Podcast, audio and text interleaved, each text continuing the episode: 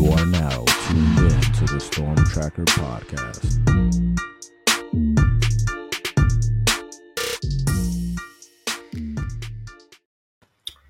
Welcome back to the Storm Tracker podcast. I'm Marcus Benjamin, representing CanesCounty.com, part of the Rivals Network. Also, make sure you subscribe to this podcast, the Storm Tracker podcast, on all platforms. And of course, subscribe to CanesCounty.com. Use the promo code Miami30 for the first 30 days for free. And today I've got my guy, Brandon Odoi from footballhotbed.com joining with me.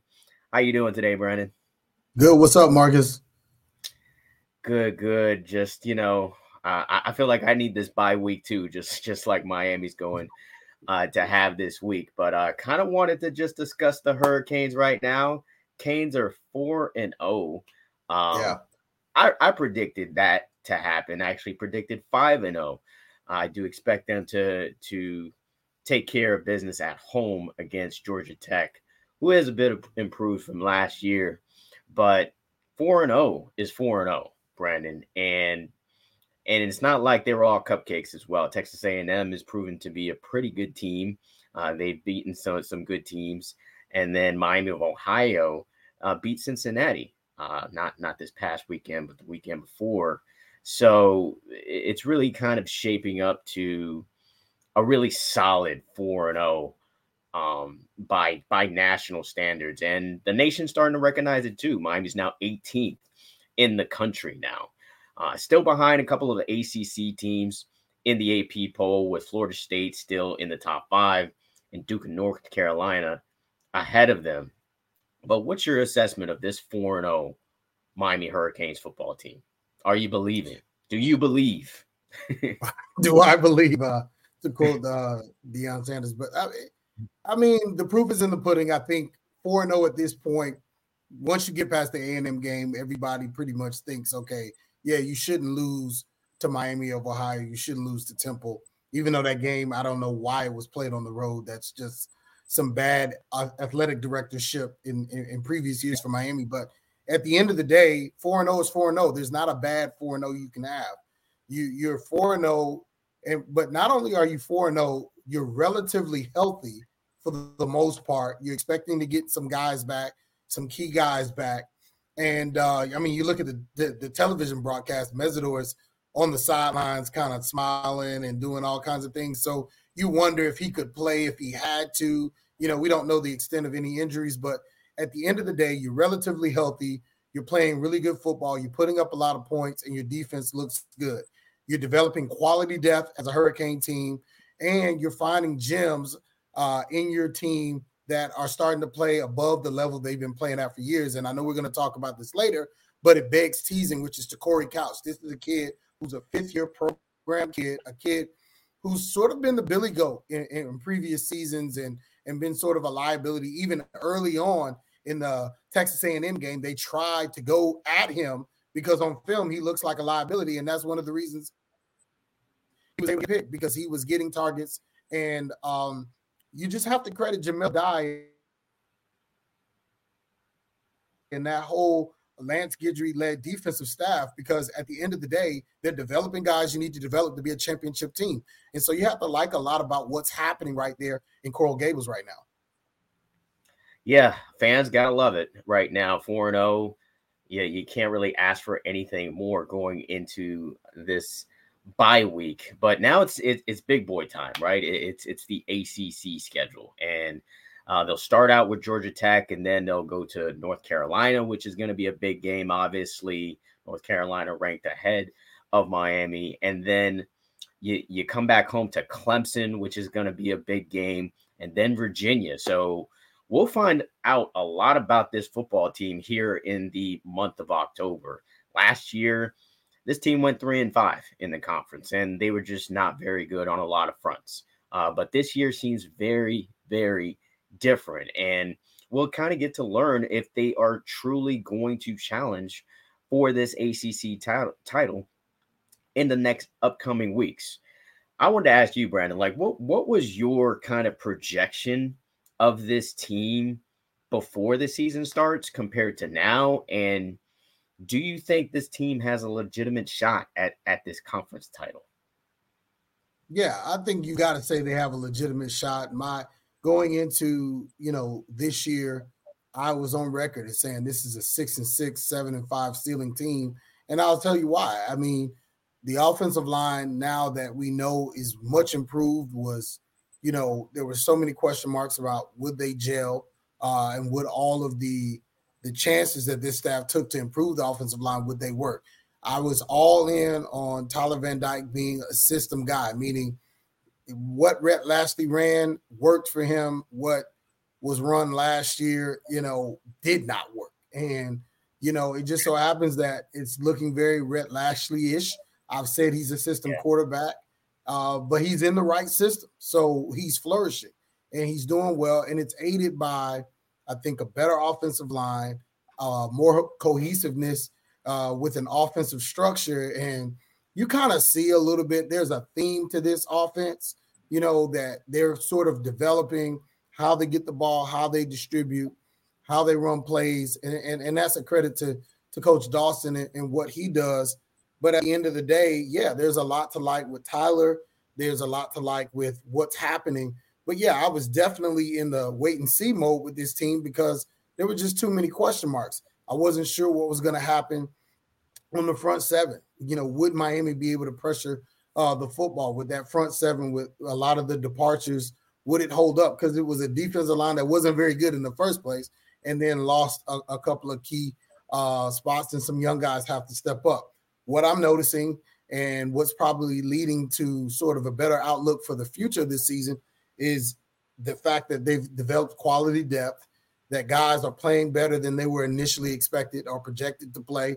And then a lot of teams are not as good as we thought they were going to be.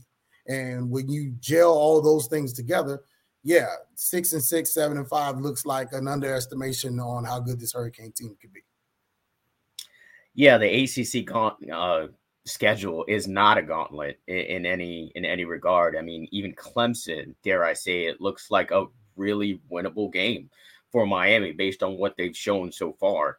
They've already sure. lost two ACC games, and we're not even in October yet. I, I, don't remember the last time that we've we've said something like that about the Clemson Tigers. So Clemson, I think, is a winnable game for the Hurricanes. I certainly think they have a chance to beat North Carolina as well. Virginia, not that good this season. Georgia Tech, um, you know, their immediate game. Uh, I think they it they have to be a little bit just concerned coming off the bye and not having the energy that you have coming off of a game. Uh, so there's some concern of how they'll show up. But the fact Absolutely. that it was just it was just just announced today that it's a night game, I think that helps the Hurricanes. That helps Miami a lot. And we know that helps because over the years, Miami fans will show up a lot more at night here for games, particularly sure. when this team is good. That's why you got that, you know, unbelievable, unforgettable game against Notre Dame so many years ago. When this team's good, and then you you can even go back a little bit further when they knocked off Oklahoma back in the 09 era, you know, yeah. and, and, and those type of games. You look at this Miami Hurricane team and this fan base, they rally around winners what's happening in the city. The Dolphins are super explosive right now. And uh, I see you representing right there, Marcus. But, you know, we like that because this is a party culture first city. This sure. is a city that enjoys to celebrate. If the team is going to be good, if there's a party, if there are spirits that can be, uh, you know, responsibly partaken in, that's going to bode well for fan support. And that, th- those are just the facts. If you're a South Floridian, you understand and know that formula. But this is what's happening with this Miami Hurricane team right now. Um, you get Georgia Tech at home. That game has become a little bit more of a trap game now because of their performance against Wake against Wake Forest and how good they are. But you get them coming off of a bye week, so now you have an opportunity. You may see some guys that we haven't seen in several weeks, and I predicted this on my own podcast uh, a couple weeks ago. I said there's really because of that way these guys got injured and the way they're gonna, you know, have the next couple of games scheduled. There's no reason to see any of these guys again until North Carolina. Well, maybe they come back against Georgia Tech. I'm talking about Cam Kinchens, um, sure. and, and, I'm talking about you know the Mesidors of the world or whatever the case may be. We don't truly know what's wrong with those guys, but at the end of the day, I don't think the ACC is as strong as it was, you know, projected going into the season. But I would also say the same about the SEC. You know what I mean? The strongest yeah. conference to me right now looks to be the Pac 12, and they're on their last year. You know, it's right. strange because Auburn's a shell of who we thought they were. They hadn't really played anybody. Texas A&M took the game completely to them. Tennessee's not who we thought they were. They got beat by what we think is a mediocre Florida team. We're not sure they're looking much better, but you know, still kind of barely got by Charlotte. Their game wasn't really super impressive. Then you know you've got Alabama, who's had all all kinds of problems. So there are a lot of teams going into the season. The point that I'm making is we may have overestimated a lot of teams and may have underestimated this Hurricane team and this roster that Mario Cristobal has put together. So we'll find out definitely in the next two weeks. Uh, I mean, post by, but we'll find out Georgia Tech, North Carolina. I've always said North Carolina on the road is the litmus test for this program. That yeah. is going to tell a lot. Yeah, absolutely. Very. I'm looking forward to that matchup, not only because it's it's like their first conference road game of the season, but just to see the matchup with Tyler Van Dyke and Drake Maye, that that's that's going to be an interesting one because the one thing about this Hurricanes team you can you haven't you don't know really is can they overcome adversity? They haven't really faced a lot of adversity. I mean, there was some in the Texas A&M game early, but then they kind of pulled away in that game. But you kind of want to see them in a situation where they have to make a throw or they have to make a stop in order to win a game. And I, I believe that we'll see that in that North Carolina game. And and just like you said, it, will be a litmus test for them. Brandon yeah, I, I Texas A&M, yeah. not to step on your toes, but I thought Texas A&M was a fair amount of adversity, especially given the fact that, you know, they jump out 17-7 if memory serves correctly, and you were yeah. at home, and you know, you still didn't know who everybody was. You know, you had Tyler coming back off an injury-ridden season. You had a lot of, you know, new components, new coordinators. So to jump for them to jump out like that and for Miami to come back. I thought there was some significance in that, but yes, on the road at North Carolina, there should be a lot more adversity. Um, but you never know. Maybe they come out with a game plan, and and and, Tyler Van Dyke is who a lot of people thought he was, and that's why Bama and other people were trying to, you know, sneak his services away from Miami because you know he's a lot better than the options that a lot of people have, and we're now seeing that. Absolutely. Brandon Odoi joining me from footballhotbed.com. Just want to go into our next section of this podcast, which is surprise, not surprise. kind of been kind of the theme already, but the surprise or not surprise aspect uh, or, or way of thinking of this offense and Tyler Van Dyke. I, I think we were kind of in a wait and see type of mode to kind of see what this offense would look like under new offensive coordinator Shannon Dawson, and he's flourished. To to be quite honest, uh, he's he's he looks comfortable. He's able to audible out of plays. Uh, he's he's shown ability to run the football. I mean, yeah. he had a 37 yarder in that game against Temple, which you know was the longest run for the Hurricanes in that game. So are you surprised or not surprised to see Tyler Van Dyke in this offense humming the way it is? Yeah, I'm surprised. I, I definitely thought that um, you know Van Dyke was getting a little bit more praise than he had shown the ability uh, to garner based on his on-field play. Um, but you know, a couple of things are you know a result of that. And the, the the biggest thing with Tyler Van Dyke is he's got a system that's curtailed uh, to you know the things that he does well. And so when you look at you know the way this offense has been designed by Shannon Dawson, it's been designed to put him in the position uh, to have maximum success. Quick throws. Uh, he has the ability to make decisions. He gets a multitude of routes and choices. He gets an opportunity to get his most um, favored receiver, uh, you know, Xavier Restrepo in, in, in some one-on-one matchups, which he's naturally going to win a lot of times because of his route running ability. Just look at him there. Look, a clean pocket.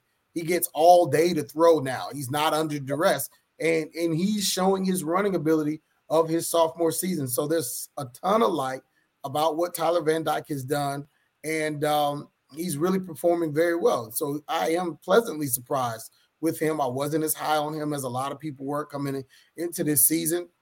Maybe it's because of things I didn't know. Maybe it's because of the fact that maybe the offense he ran last year didn't suit him. I know it didn't suit him. And then it didn't help that the offensive line was a sieve. It also didn't help that there wasn't a semblance of a running game. And I think that's the biggest thing that helps him. The fact that he's got Henry Parrish running for over 130 yards. He's got a very good looking freshman in himself. He, he's now becoming a running threat, as you see uh, the 30 plus yard run that you alluded to earlier. He just looks comfortable. He looks explosive in, in, in certain areas as far as using his hands, I mean, his arm to throw the ball. And um, he's not making a ton of mistakes. And that's what you want in your quarterback. You want a guy that's a good decision maker who's distributing the ball to playmakers like Colbie Young, as you see right there, having fun doing it and limiting mistakes. Yeah, only one interception on, on the season for Tyler Van Dyke. He's definitely limiting the mistakes. And it's not like he's being conservative. He is pushing the ball downfield. He, he's mm-hmm. taking his shots. The the plays are, are being called for him to to take those deep shots. So you kind of love that if you're a Hurricanes fan. And what you also love to see if you're a Hurricanes fan is Te'Cory Couch, just like you alluded to earlier, is having a pretty good start to his season. Uh, three interceptions, currently leading the nation or tied for the lead, and of course, leading the Hurricanes in that regard. He's had like very similar to his career, though. He's had some up and downs this season because yeah. if you're watching the, this highlight, uh, a big play that Temple got was a missed tackle or or just not being in the right spot Te'Cory Couch was wasn't. Um, but you know, then he bounces back with two interceptions in this game. So very similar to his whole career. It's been kind of up and down. Are you surprised or not surprised with his development this season? Yeah, I'm surprised with TC. Definitely was somebody who uh, was a bit of a liability coming into this year. You know, teams have targeted him before, and and and he's been a guy that has you know been somewhat of an enigma to figure out. You know, he's kind of been all over the place. Um, believe he's in his fifth year. He had a really good second year on the field with Miami, his sophomore season, I believe, and he looked really incredible playing in that slot. Um, he's there now. He's in that position. Uh, I just think he's been developed. I the thing is, if they keep putting him out there, that means he's better than people that are not out there. And so right. for him over the course of time, he's had to show flashes of things that, you know, coaches really like to see. And so when a guy puts it all together, what I found in my study and talking to coaches and talking to kids, it usually leads to something happening in the background that we don't know about. More work, more film study, and, and putting in more time, taking you know off-season regimen more seriously, diet, nutrition. Just the guys who work the hardest have the most success. They talk about Cam Kinchens all the time. He's first guy in, last guy out. You know, and that's you know a common cliche, but the more you prepare for games, the better you are mentally, physically. You have the most success, and that's good because now if you have a Corey Couch who arguably is like the number three guy in your starting defensive back rotation, and he's having so much success, all that's going to do is push Davis, Porter, Brown, uh, Brown and Brown, and everybody else to, to, to be better. And that's what you want the competitive depth of a team, everybody being their very best, and it contributes to wins and holding up to you like that. Uh, Restrepo's doing right now. Absolutely. Uh, I mean, the all South Florida defensive backfield has been pretty good this season with Daryl Porter Jr., James Williams, once Cam Kinchens returns, of course, and of course, Jaden Davis, along with Te'Cory Couch have all looked pretty good so far. And that level of play has to continue for the rest of this season, especially with ACC play coming up. Another area in which Miami has kind of dominated is the run game. And this is on both sides of the ball, Brandon. I mean, they have run for 200 yards, over 200 yards in three games this, yeah. this season. And in total, they haven't given up 200 yards this season. So that's pretty good. And if you know football, if anybody knows anything about football, two areas that you want to do well in is running the football and stopping the run. And Miami's excelling in both of those areas. Surprised or not surprised about that? Yeah, I am surprised because again, we didn't know what this offensive line would look like. You got some freshmen, true freshmen, you know, involved. You got a lot of pieces coming from other places. You know, Rivers been pretty steady his entire career here at Miami, but you know, you got pieces. You got Cohen, you got Lee, you got you know the freshman. You got all these pieces that are brand new with a quarterback and and and and, trying to gel. You got a new running back coach. There, there's so many things going on in that run game. Uh, new offensive coordinator. So i i am pleasantly surprised with what I see from Miami uh, in regard to the run game. Now it's been it's been a little bit on the men, so to speak, with bringing back. You know, Don Chaney hasn't played a lot of football. This is the most football he's ever played, going back to his senior year in high school. And then right. you, now you you're getting Mark Fletcher, who looked pretty good late in the Temple game. Uh, got a touchdown taken away. That's crazy. Um, you know, got to be disciplined there. But you know, and and then you have you know Parrish, who's been the workhorse like he was last year. But the difference between last year and this year, Parrish doesn't have to do it all himself, and now he gets some help from capable guys. And I'm not gonna lie, man, CJ looks good coming in as that fourth back. I mean, he's had some pretty good fourth quarters in the previous two weeks. And so, yeah, it's against lesser competition, but it's still nice to have a different dimension every time you bring a new back in. Nobody does the same things, you know. Um, and so it's it's been nice, a, a pleasant surprise, a much needed surprise. You have to be balanced to win difficult football games. You got to run the ball. And then let me tease ahead to something. I think this is where Florida State's going to be in trouble down the line. They are falling in love with winning games in the air, and they're not developing the run game that they've been known for in previous seasons. When it gets tough, if you can run the ball, you can run out of the stadium with a win. And so this yeah. is something Miami is going to want to continue to develop. It is not flashy. It is not awesome. It, you know, even with Tyler Van Dyke being like that other added element, yes, let him run the football because now it's got to stay in the back of someone's mind that this guy could pull it and he can get 15 yards. And that yeah. helps the entire offense open up. So you got to be a run team if you're going to win close games. You got to be able to do it. Ohio State ran a game. They won a game running the ball, you know, um, yeah. right down the throat. Now, granted, nobody was on the field. I mean, they, they played the game, they played the play right. with 10 guys instead of 11, but, you know, it does help to be able to run the football how does that happen? I, I, I don't understand how that happens. Two well, plays my, in a row. Miami fans will give you two words, but you know, two golden words. I, I think two golden words. The golden rule.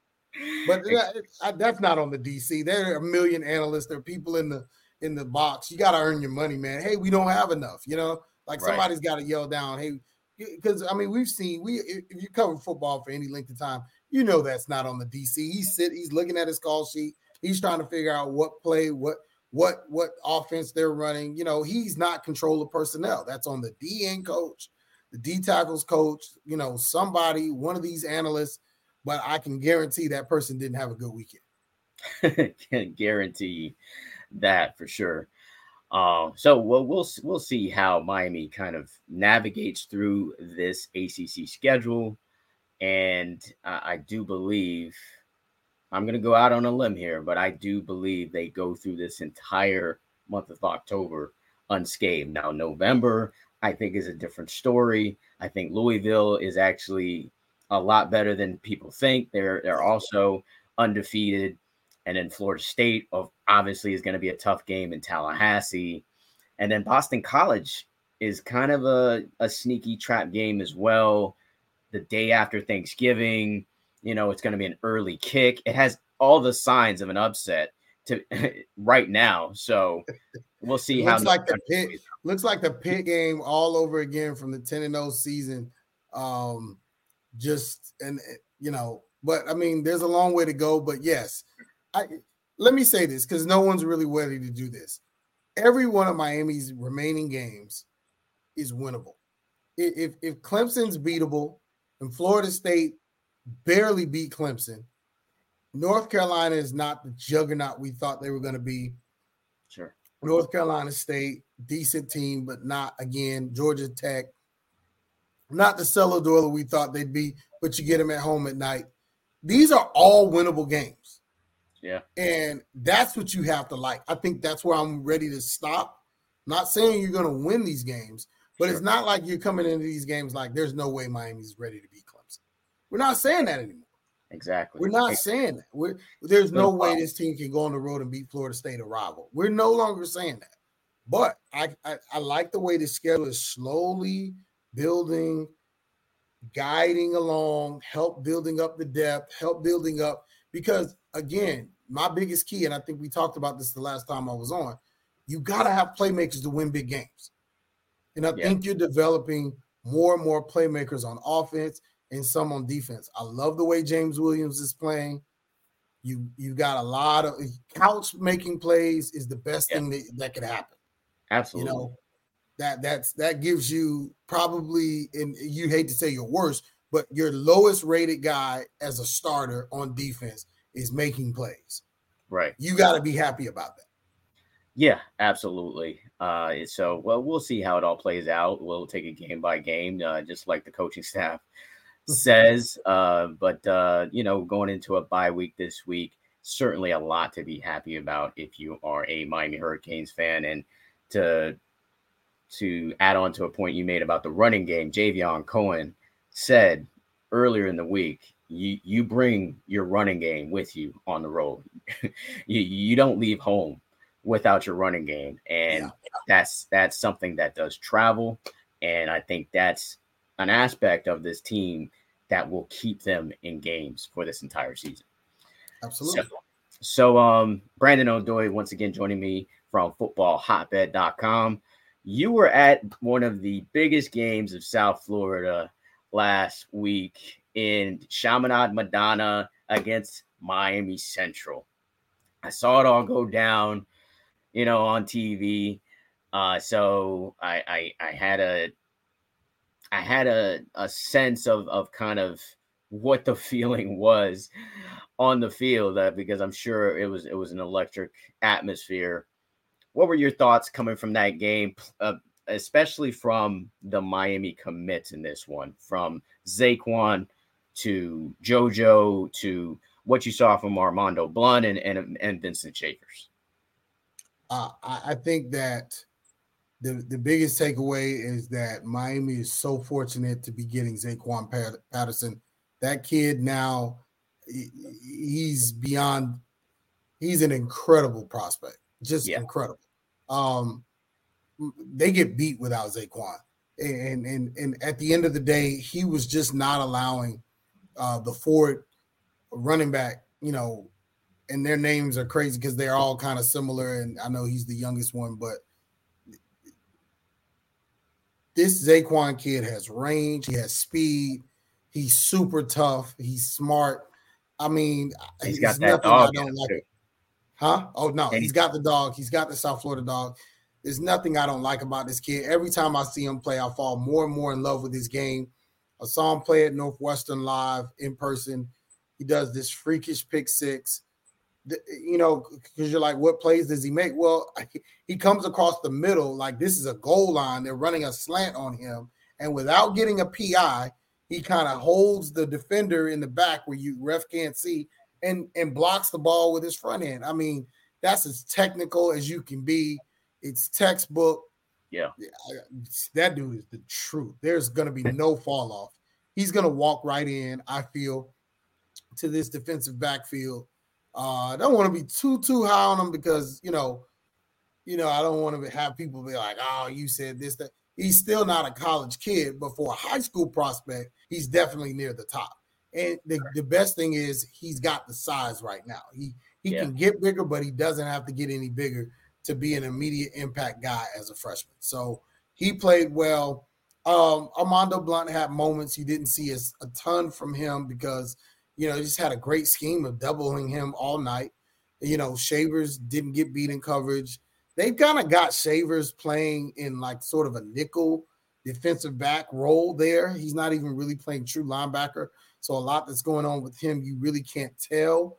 Um, and then Josiah Trader, again, this is not going to be popular he's a dog at defensive back. I mean, I know he's being brought to Miami as a receiver. Um, and he had that great one-handed catch over the middle. Uh, yeah. he's kind of floundering in this offense. He's not really a target. You know, they spend a lot of time going to um, J, JJ Smith. They spend a lot of time going to Kyle Washington. Even the kid, the sophomore kid from Palm Beach, gets a lot more targets. But when he got in on defense, that was the thing that really shut Lewayne McCoy down because he's so, you know, he's just he's a glove. Like he's really right on top of you as a defensive back. So good problem to have for Mario Cristobal and staff. But yeah, that that was a tremendous game.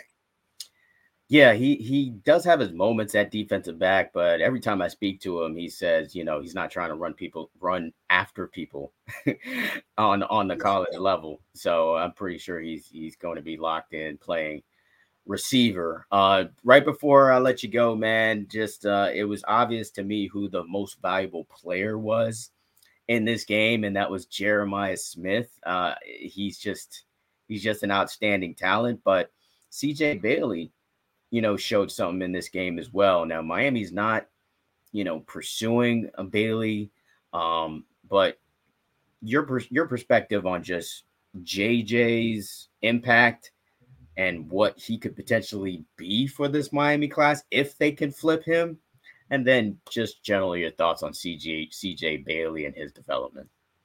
Well, okay, so I'm glad you asked this question because JJ Smith tweeted this weekend at some point. I don't know, there's a lot of tweets out there, but he said Cedric Bailey is one of the best. He may have said the best quarterback in the nation. Okay. And he is trying to let people understand and know this guy's been undervalued.